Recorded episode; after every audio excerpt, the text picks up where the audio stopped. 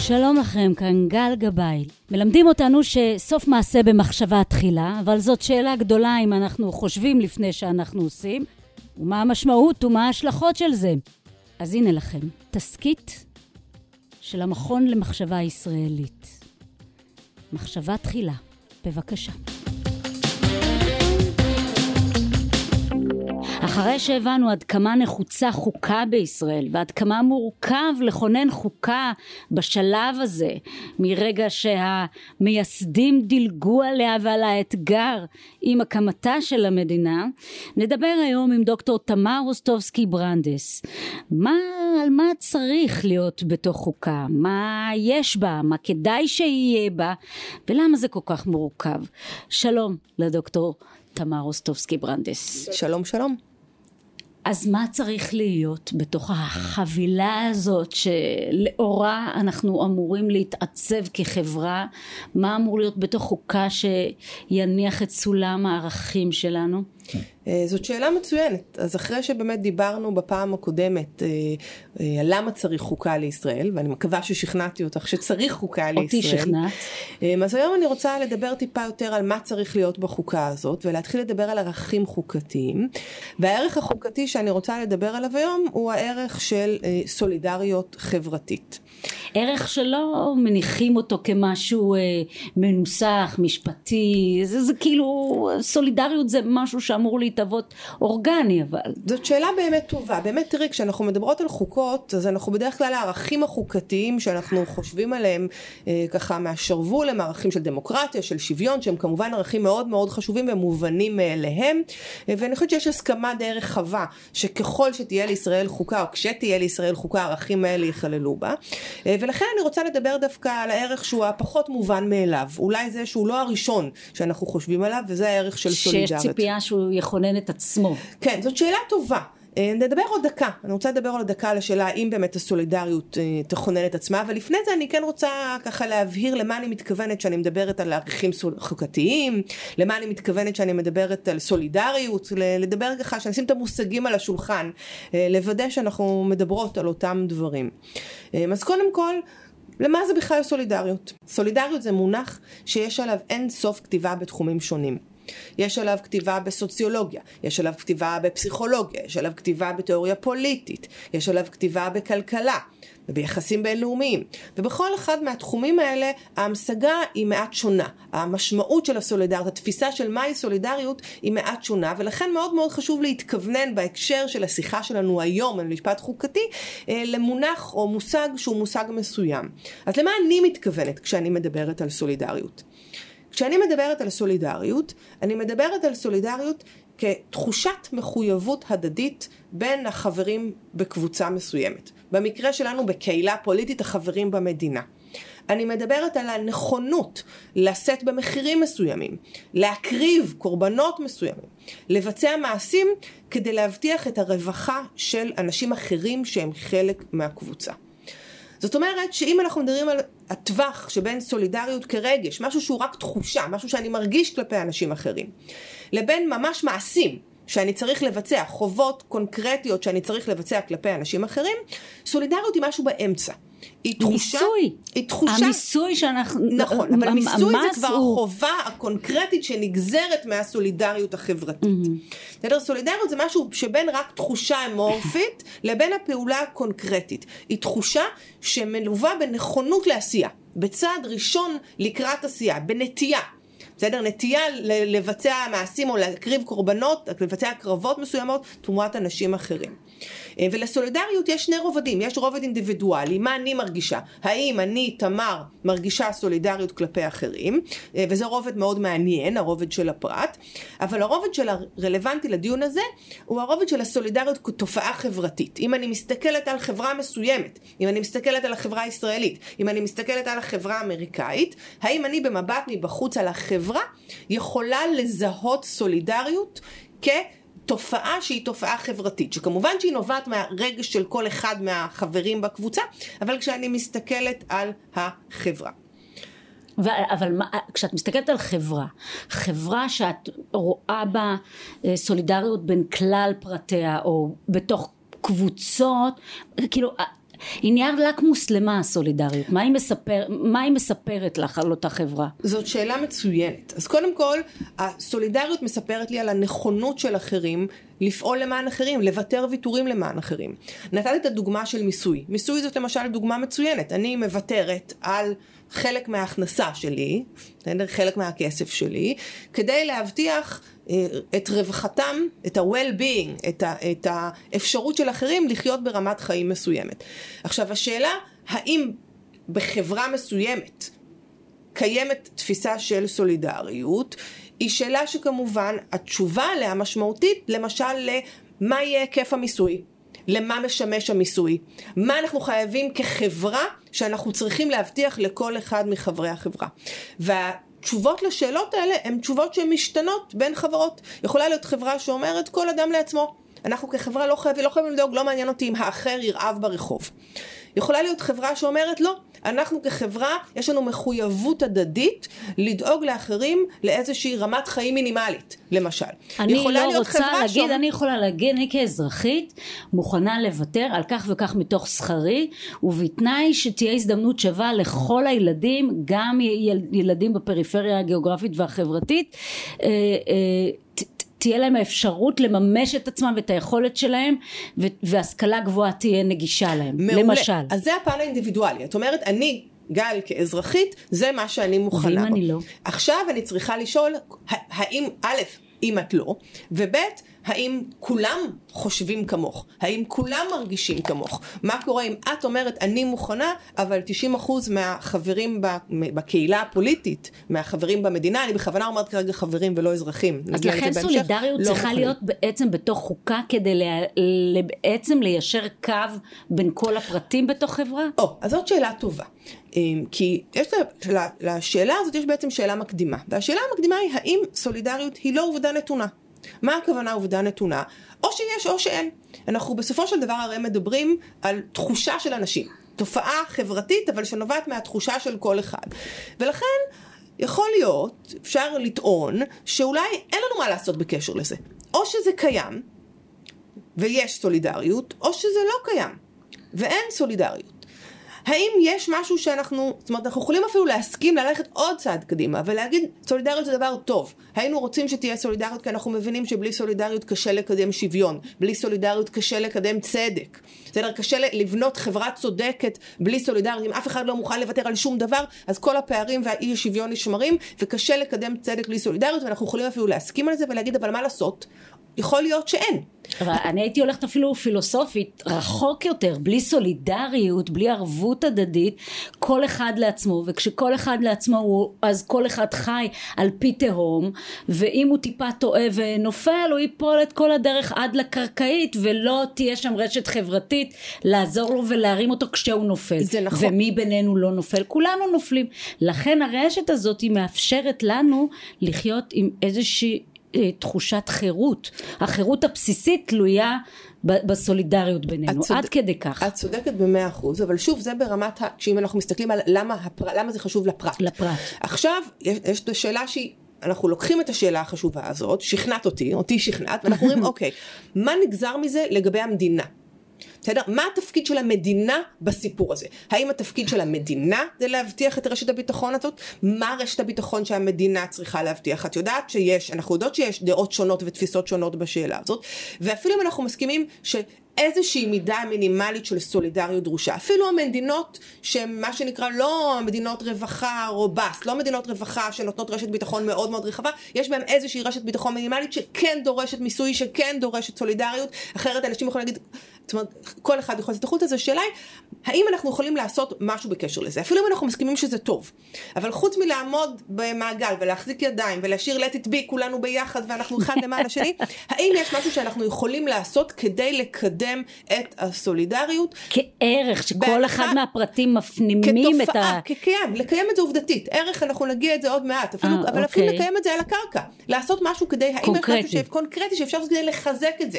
בסדר? בהנחה שאנחנו מסכימים שכמעט אי אפשר לדבר על קיום של חברה בלי שום רף של סולידריות, בלי סולידריות מינימלית. אפשר לדבר על האם צריך מעט סולידריות או הרבה סולידריות, אבל אי אפשר כמעט לדבר על קיום של חברה בלי, כי, כי אז זה אוסף של פרטים. אנחנו לא מדברים על חברה. עכשיו התשובה המחקרית היא שיש מה לעשות כדי לחזק את הסולידריות. סולידריות היא לא רק נתונה, או שיש או שאין. זאת אומרת למרות שאנחנו מדברים על משהו שהוא בתחושות של אנשים וברגשות של אנשים אפשר לפעול בצורה, יש פעולות מאורגנות שניתן לעשות מלמעלה למטה, top down, כדי לחזק את הסולידריות. ויש כמה תיאוריות שמדברות על איך אפשר לחזק את הסולידריות, אבל מבין התיאוריות האלה יש שלוש תיאוריות שהן דומיננטיות במיוחד, אה, שמציג אותן אה, תיאורטיקן פוליטי בשם דיוויד מילר, ומילר אומר יש שלוש תיאוריות שהן במיוחד מסבירות או משכנעות או הוכחו כיכולות לחזק את הסולידריות החברתית, הן יכולות, כל אחת לבד יכולה לחזק את הסולידריות החברתית, אבל הן פועלות הכי טוב כשהן פועלות ביחד. בסדר? כששלושתן מתקיימות. אז מה עם התיאוריות האלה? תיאוריה אחת היא התיאוריה ההשתתפותית. התיאוריה ההשתתפותית היא תיאוריה שאומרת שאפשר לחזק את הסולידריות החברתית באמצעות נטילת חלק בעשייה ובהתארגנויות אזרחיות ופוליטיות. כשאנשים לוקחים חלק פעיל במעשים אזרחיים ופוליטיים, זה סולידריות, נוצרת סולידריות מלמטה למעלה. הוא לא מדבר אפילו על פעולות למה.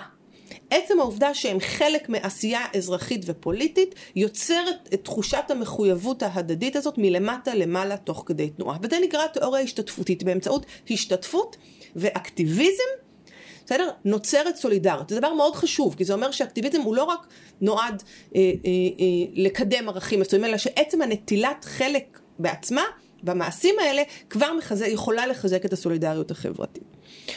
התיאוריה השנייה היא התיאוריה הזהותית. והתיאוריה הזהותית אומרת, יצירה של זהות משותפת מחזקת את הסולידריות. כשאני מרגישה שיש לי איזושהי בסיס זהותי משותף לחברים האחרים בקבוצה, אז תחושת הערבות ההדדית בין חברי הקבוצה מתחזקת. תחושת החובות, תחושת החובה שלי הנכונות שלי לבצע קרבות כלפי מי שיש לי תחושת זהות קבוצתית משותפת איתו, מתחזקת. ואנחנו נדבר על זה עוד בהמשך, אבל כמובן שאז השאלה היא, איך אנחנו מגדירים את הזהות? בסדר? מה הקבוצה? אז, אז בדיוק, מה? ובוא בוא ניקח את המודל הישראלי. רגע, בואי נגיד עוד שנייה, נגיד על, על התיאוריה השלישית, כי הם okay. שלושתן אוקיי. עובדות ביחד, ואז נדבר על המודל הישראלי. אז תיאוריה אחת היא התיאוריה השתתפותית, אומרת עשייה בפעולה, עשייה, נטילת חלק בפעולה אזרחית, בפעולה, פול, פול, פול, התארגנויות פוליטיות, מחזקת את הסולידריות. התיאוריה השנייה אמרתי התיאוריה הזהותית, זהות, זהות משותפת מחזקת את הסולידריות. והתיאוריה השלישית היא התיאוריה המוסדית. והתיאוריה המוסדית היא תיאוריה מאוד מעניינת והיא רלוונטית בהקשר של החוקה. והיא אומרת הקשר בין סיבה ותוצאה הוא הפוך, מה הכוונה? אם אנחנו במוסדות החברתיים שלנו, כולל למשל חוקה, בסדר? שזה גוסד חברתי, אם המוסדות ועם המדיניות החברתית כפי שהיא מעוגנת במוסדות החברתיים ובמסמכים החברתיים, מסמכי היסוד החברתיים, ישקפו תפיסה של סולידריות, יש לזה גם יכולת ליצור שינוי תודעתי. זה מחלחל גם מלמעלה למטה. זאת אומרת, אמרנו שאם אנחנו מדברים על, אם התיאוריה הראשונה, התיאוריה ההשתתפותית, אומרת סולידריות נוצרת מלמטה למעלה, באמצעות נטילת חלק אקטיבי בהתארגנויות, אז התיאוריה המוסדית אומרת, נכון, אבל סולידריות יכולה להיווצר גם מלמעלה למטה. אם המוסדות שלנו משקפים... והכי טוב אם היא בתנועת מלקחיים. בוודאי. וכמובן שזה הכי אפקטיבי אם הדברים האלה משתלבים כן. זה בזה. אם זה לא רק מלמטה למעלה, ולא רק מלמעלה למטה, וזה לא רק מזהות, אלא אם שלושת הדברים האלה עובדים ביחד. בסדר? באותו כיוון. לייצר... זאת אומרת, המוסדות הם מין modeling כזה. כן. כן, דוגמה. כן, אלה שלוש דרכים שונות בעצם שהן לא מוציאות זו את זו, להפך, הן מחזקות אחת את השנייה, שבה יכולה להתחזק הסולידריות החברתית. אבל, אבל תראי פה במדינת ישראל, לא רק שיש לנו אה, רוב יהודי ו-20% רוב ערבי, אלא גם בכל אחת מהקבוצות האלה, יהודים וערבים, יש חלוקות וזרמים. אז למי אני סולידרית? למי אנחנו סולידריים? האם החילונים סולידריים לחרדים, החרדים סולידריים לחילונים? חילונים, אה, אה, ערבים ליהודים, יהודים לערבים, זאת אומרת, יש פה ממש שסעי עומק שלא רק שאין סולידריות, יש טינה. איך בונים סולידריות במצב של טינה של קבוצות זו כלפי זו? אז קודם כל יש לנו באמת בעיית סולידריות. אני חושבת שאפשר לשים על השולחן, אני חושבת שלמשל אחד הדברים שמשבר הקורונה שם על השולחן, זו העובדה היא שיש משבר סולידריות בין קבוצות שונות בחברה הישראלית, וקבוצה יכולה להיות מאוד סולידרית בתוך עצמה. ולא להיות סולידרית כלפי החברה, והחברה יכולה להיות, קבוצת הרוב יכולה להיות מאוד סולידרית בתוך עצמה, ולא להיות סולידרית כלפי, המיעוטים כל, כלפי קבוצת המיעוטים. ואנחנו חושבת שהדבר הזה צריך להיות על השולחן, ולהבין שאם אנחנו אומרים שהכללה בתוך קבוצת הסולידריות היא בעצם תנאי להכללה בחברה. בסדר? זה מה שאני, זה, זה מה שאני חושבת, וזה גם מה שהמחקרים מגבים. שמי שנמצא מחוץ לקבוצת הסולידריות, הוא גם תורם פחות, והוא גם הרבה יותר פגיע.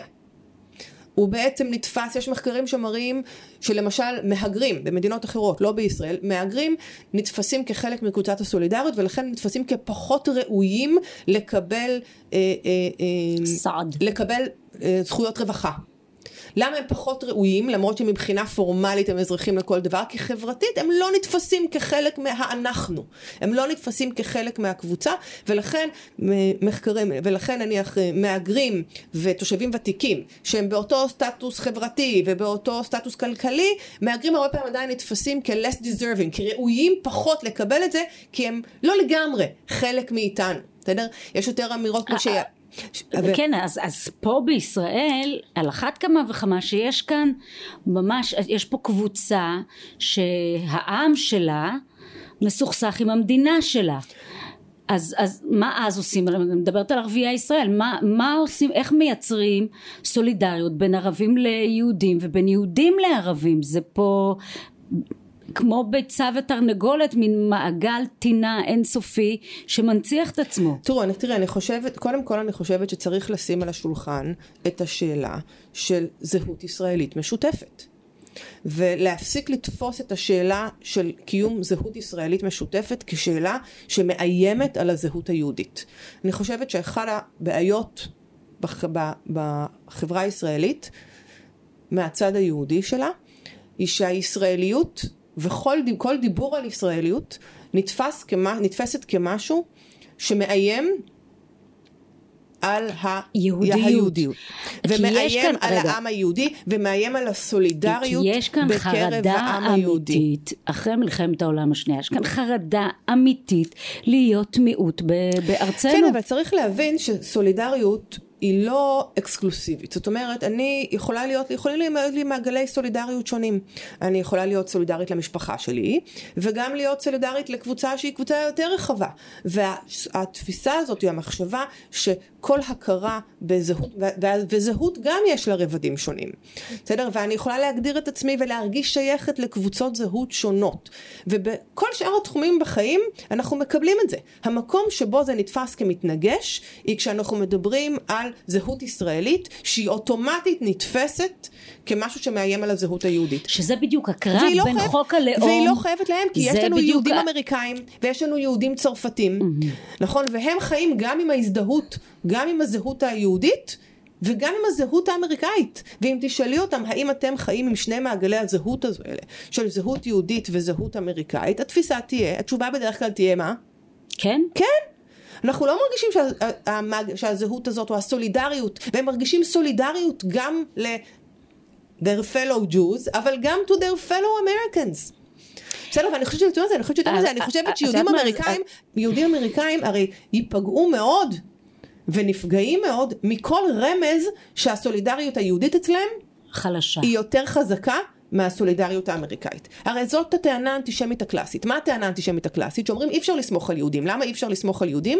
כי הנאמנות שלהם היא לעם שלהם ולא למדינה. זה האלף בית של אנטישמיות ישנה. בסדר, מה שקוראים היום, לא שאני מקבלת את ההבחנה הזאת בין אנטישמיות ישנה ותמתחה, זה אגב מה שאנחנו כרוב יהודי. אומרים לערביי ישראל. מה אנחנו אומרים לערביי ישראל? אתם קודם נאמנים לעם שלכם ואחר כך למדינה שלכם. אבל זו הטענה האנטישמית הקלאסית. הטענה האנטישמית הקלאסית היא כשאומרים ליהודים אי אפשר לסמוך על יהודים כי הם לא נאמנים למדינה, הם נאמנים to their own people. ו... יהודים בארצות הברית, יהודים באירופה, זאת הטענה הראשונה שמוצאים נגדה, שאומרים זה לא נכון.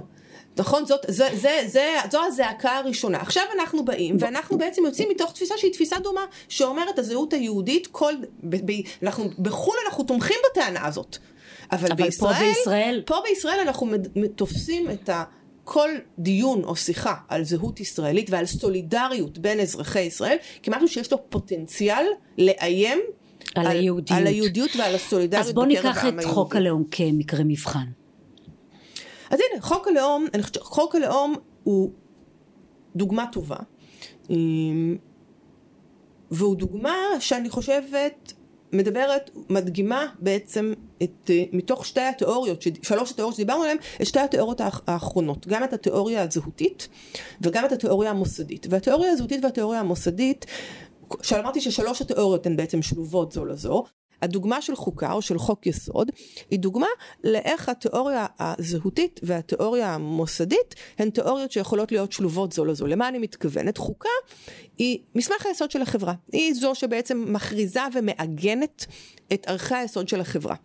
ולכן מעבר לערך הפרקטי שלה, לזה שאני יכולה ללכת לבית משפט ולהגיד פעולה של המדינה סותר את החוקה, חוק של המדינה סותר את החוקה, לחוקה יש גם ערך הצהרתי. יש לה ערך בזה שהיא מצהירה ומכריזה כלפי כל עם ועדה את מה הזהות של המדינה. אוקיי, אבל עכשיו פה מגיע בחוק חוק ה... רגע, הלאום. אז חוק הלאום מה עושה? אוקיי. המדינה אומרת, אנחנו לא סולידריים, יש פה קבוצת רוב, קבוצת רוב יהודית, המדינה שייכת ליהודים, והסולידריות הראשונה במעלה היא למעגל היהודי, ואתם הערבים בחוץ. נכון, אני חושבת שהבעיה, אחת הבעיות העיקריות עם חוק הלאום היא שחוק הלאום בעצם מוחק את הקיום של הערבים במדינה הזאת. תראה, כשהיו את הדיונים, כשהתקיימו הדיונים על חוק הלאום, הדיונים התמקדו בשאלה האם החוק מפלה או האם החוק, גם אם הוא לא מפלה בעצמו, האם הוא יכול לאפשר אפליה? האם הוא, הוא, הוא, הוא יאפשר אפליה בעתיד? האם הוא יכול להוות בסיס להתרה של אפליה? ואלה דיונים סופר סופר חשובים שאנחנו לא ניכנס אליהם עכשיו. מלכתחילה מ- מגביל או מגדר את הסולידריות. נכון, אז, אז, אז בדיוק לזה אני רוצה להגיע. אז היו דיונים חשובים בשאלה האם הוא יכול, האם הוא יאפשר אפליה בדיור והאם הוא יאפשר אפליה בשפה, והשאלות האלה הן שאלות חשובות, אני מדגישה את זה כי זה שאנחנו לא מדברות עליהן עכשיו זה לא אומר שהן חשובות, אבל יש בחוק הלאום עוד בעיה שבעיניי היא בעיה בסיסית שמתייחסת באמת לשאלה הזאת, לסוגיה הזאת, לעניין הזה של הסולידריות. והיא שחוק הלאום מתיימר להיות החוק שמגדיר את האופי של המדינה. זה לא אני אמרתי, זה היוצרים של חוק הלאום והיוזמים של חוק הלאום. הטענה שלהם הייתה שאין בחוק זכויות אדם, כי זה לא חוק שעוסק בזכויות אדם, אלא זה חוק שעוסק במשהו אחר, בשאלה של הגדרת האופי של המדינה והמהות של המדינה, ולכן זה בסדר שאין שם זכויות אדם, כי זכויות אדם במקום אחר. עכשיו אני לא רוצה להתייחס לשאלה הזאת, האם צריכות להיות פה זכויות אדם, אלא רק לצאת מהפריזמה שלהם, ולהגיד בסדר, נניח שאנחנו מקבלים את הטענה שהחוק הזה הוא חוק שעוסק רק בשאלה של הזהות של המדינה והאופי של המדינה. תראי, חוק הלאום הוא חוק שבעצם אין בו שום התייחסות לקיומם של מיעוטים ובפרט ערבים במדינת ישראל, חוץ מאשר במקום אחד, שזה בסעיף השפה, שמשנמך את מעמד השפה הערבית משפה רשמית לשפה בעלת מעמד מיוחד. נכון שבית המשפט אמר אפשר להבין את הסעיף גם אחרת, אבל נשים אותו רגע בצד. זאת אומרת שמגיע אזרח ערבי במדינת ישראל, ופותח את חוק הלאום, חוק יסוד ישראל מדינת הלאום של העם היהודי, שזה כרגע הפרק בחוקה שאמור להגדיר את האופי של המדינה, את הזהות של המדינה, את הבסיס לסולידריות החברתית בין כל הקבוצות השונות במדינה, בין כל האזרחים השונים במדינה. ומה הוא אמור למצוא שם? איזה עוגן לתחושת סולידריות יכול אזרח ערבי למצוא בחוק הלאום. אני אפילו לא מדברת על ישראליות, על זהות ישראלית. אין אפילו התייחסות למיעוטים כמיעוטים. בסדר? לשותפות בין רוב יהודי לבין מיעוט ערבי. אין כלום. אין שום בסיס לסולידריות בקרב אזרחי ישראל בחוק הלאום. ובדבר הזה הנזק של חוק הלאום הוא נזק עצום. לא בכדי חוק הלאום נתפס כחוק שהוא לא כזה קריטי או לא כזה בעייתי או, או לא, לא כזה סיפור גדול בקרב אזרחים יהודים ונתפס כחוק הרבה יותר משמעותי בקרב אזרחים ערבים. כי בקרב אזרחים יהודים הוא באמת לא עשה שינוי גדול. המסר שהוא מעביר הוא לא משמעותי. אבל אם תשאלי אזרחים ערבים הם יאמרו לך זהו קו השבר. נכון, אני חושבת שיש, שחוק, לא, לא סתם מדברים על, אה, על חוק הלאום במונחים של שבר, של בגידה של המדינה, של עלבון, של פגיעה. בסדר? הקולות האלה הם קולות שאני חושבת שאנחנו צריכים להקשיב להם ולהבין את עומק הפגיעה שנגרמת מהחוק הזה. ולצורך הנקודה הזאת, העובדה שהחוק אין בו סעיפים אופרטיביים מה שנקרא, אין בו סעיפים שמיישמים אותם מחר, ולכן אנחנו כמשפטנים יכולים להגיד בסדר, אבל זה סמלי, בסדר, הפגיעה היא פגיעה סמלית, אבל לחוקה יש תפקיד שהוא תפקיד סמלי, והתפקיד הסמלי הוא לא נשאר במרחב הסמלי, כי אנחנו יודעים שהמרחב הסמלי הזה, המרחב ההצהרתי הזה, יש לו השפעה ממשית ואמיתית בחיי היומיום. יש בו השפעה בחובות, למי אנחנו, ב, ב, ב, ב, יש לו... עם מי אנחנו מזדהים. עם, יש לו השפעה עם מי מזדהים, אבל יש לו אפילו יותר מזה השפעות יותר קונקרטיות. זה לא במקרה פה... שסמלי המדינה אמורים לפרוט על סנטימנטים של האזרחים, כדי שהם יוכלו להזדהות, להיות חלק מקבוצת השייכות, לא. ולכן להיות נכונים, לתת. ושוב, ו... אנחנו יודעים שהסוליד, שהתיאוריות האלה, והאמצעים לחיזוק הסולידריות פועלים ביחד.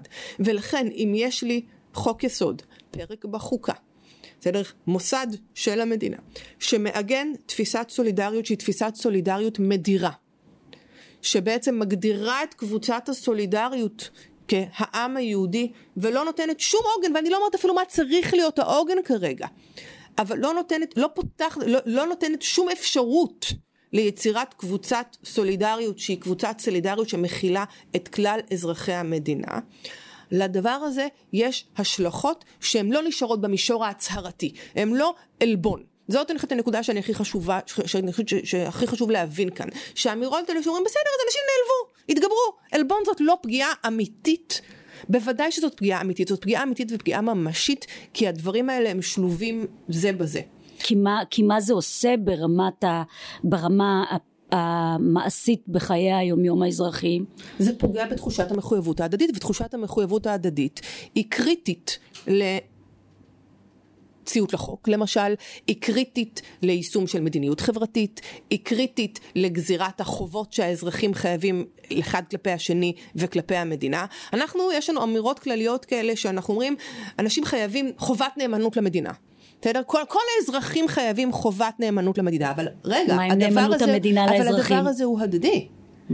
למה האזרחים חייבים קבוצת חובת נאמנות למדינה? בואו נצא רגע מהאמת מה, מה, הזאת, בסדר? האמת המוחלטת הזאת שאזרחים חייבים חובת נאמנות למדינה. למה אזרחים חייבים חובת נאמנות למדינה? המדינה זה מוסד. אזרחים חייבים חובת נאמנות למדינה כי התפיסה היא שהמדינה היא המוסד שהוא בעצם מגלם את החברה. הוא הגילום המוסדי של קבוצה חברתית, של הקהילה הפוליטית. אז זה נאמנות זה לזה. בוודאי, זה נאמנות זה לזה, אנחנו לא במשטר פשיסטי. לזה. למדינה אין ערך כשלעצמה. המחו... יש חובת נאמנות למדינה, כי המדינה היא הגילום הגילום המוסדי של החברה, של הקהילה הפוליטית, והמחויבות היא מחויבות הדדית זה לזה. ואם אנחנו מגדירים או מצהירים שאנחנו לא סולי, שקבוצת הסולידריות היית... לא מקיפה okay. את אוקיי. כלל החברים בחברה, אז, אז בשם, אז על בסיס מה אנחנו יכולים לדרוש נאמנות מאנשים שהם לא חלק מקבוצת הסולידריות? על, על פי חוק יסוד. לא, בוודאי, אבל שסומנו על פי חוק יסוד כלא מחויבים לסולידריות. אתם לא מחויבים לסולידריות. לא אתם לא מחויבים לסולידריות כלפי היהודים, והיהודים לא מחויבים לסולידריות כלפיכם. אבל אז אנחנו אומרים, אבל נאמנות למדינה זה כן. למה? על בסיס מה? הנאמנות למדינה היא לא, שוב, הנאמנה, המדינה מגלמת את החברה. אוקיי, בוא ניקח עכשיו את, את, הש, את נקודת השבר הזו. איך מתוכה אנחנו מייצרים בכל זאת סולידריות בין שתי הקבוצות האלה? איך אנחנו מניחים סולידריות בתוך חוקה במציאות הישראלית הסבוכה הזו? אז תראי, קודם כל אני חושבת שהשאלה של זהות ישראלית ומה יכולה להיות זהות הישראלית והיחס בינה לבין זהויות אחרות, לבין זהות פלסטינית, לבין זהות אה, יהודית, לבין זהות ערבית, איך אנשים מגדירים את עצמם, היא באמת שאלה סבוכה שאין לה, לה מרשם כרגע, זאת אומרת למה את זהות ישראלית, אבל לכל הפחות אני חושבת שאנחנו צריכים קודם כל לשים את השאלה הזאת על השולחן, ולהבין שאנחנו צריכים לדבר על זהות ישראלית שהיא כוללת את כל אזרחי החברה.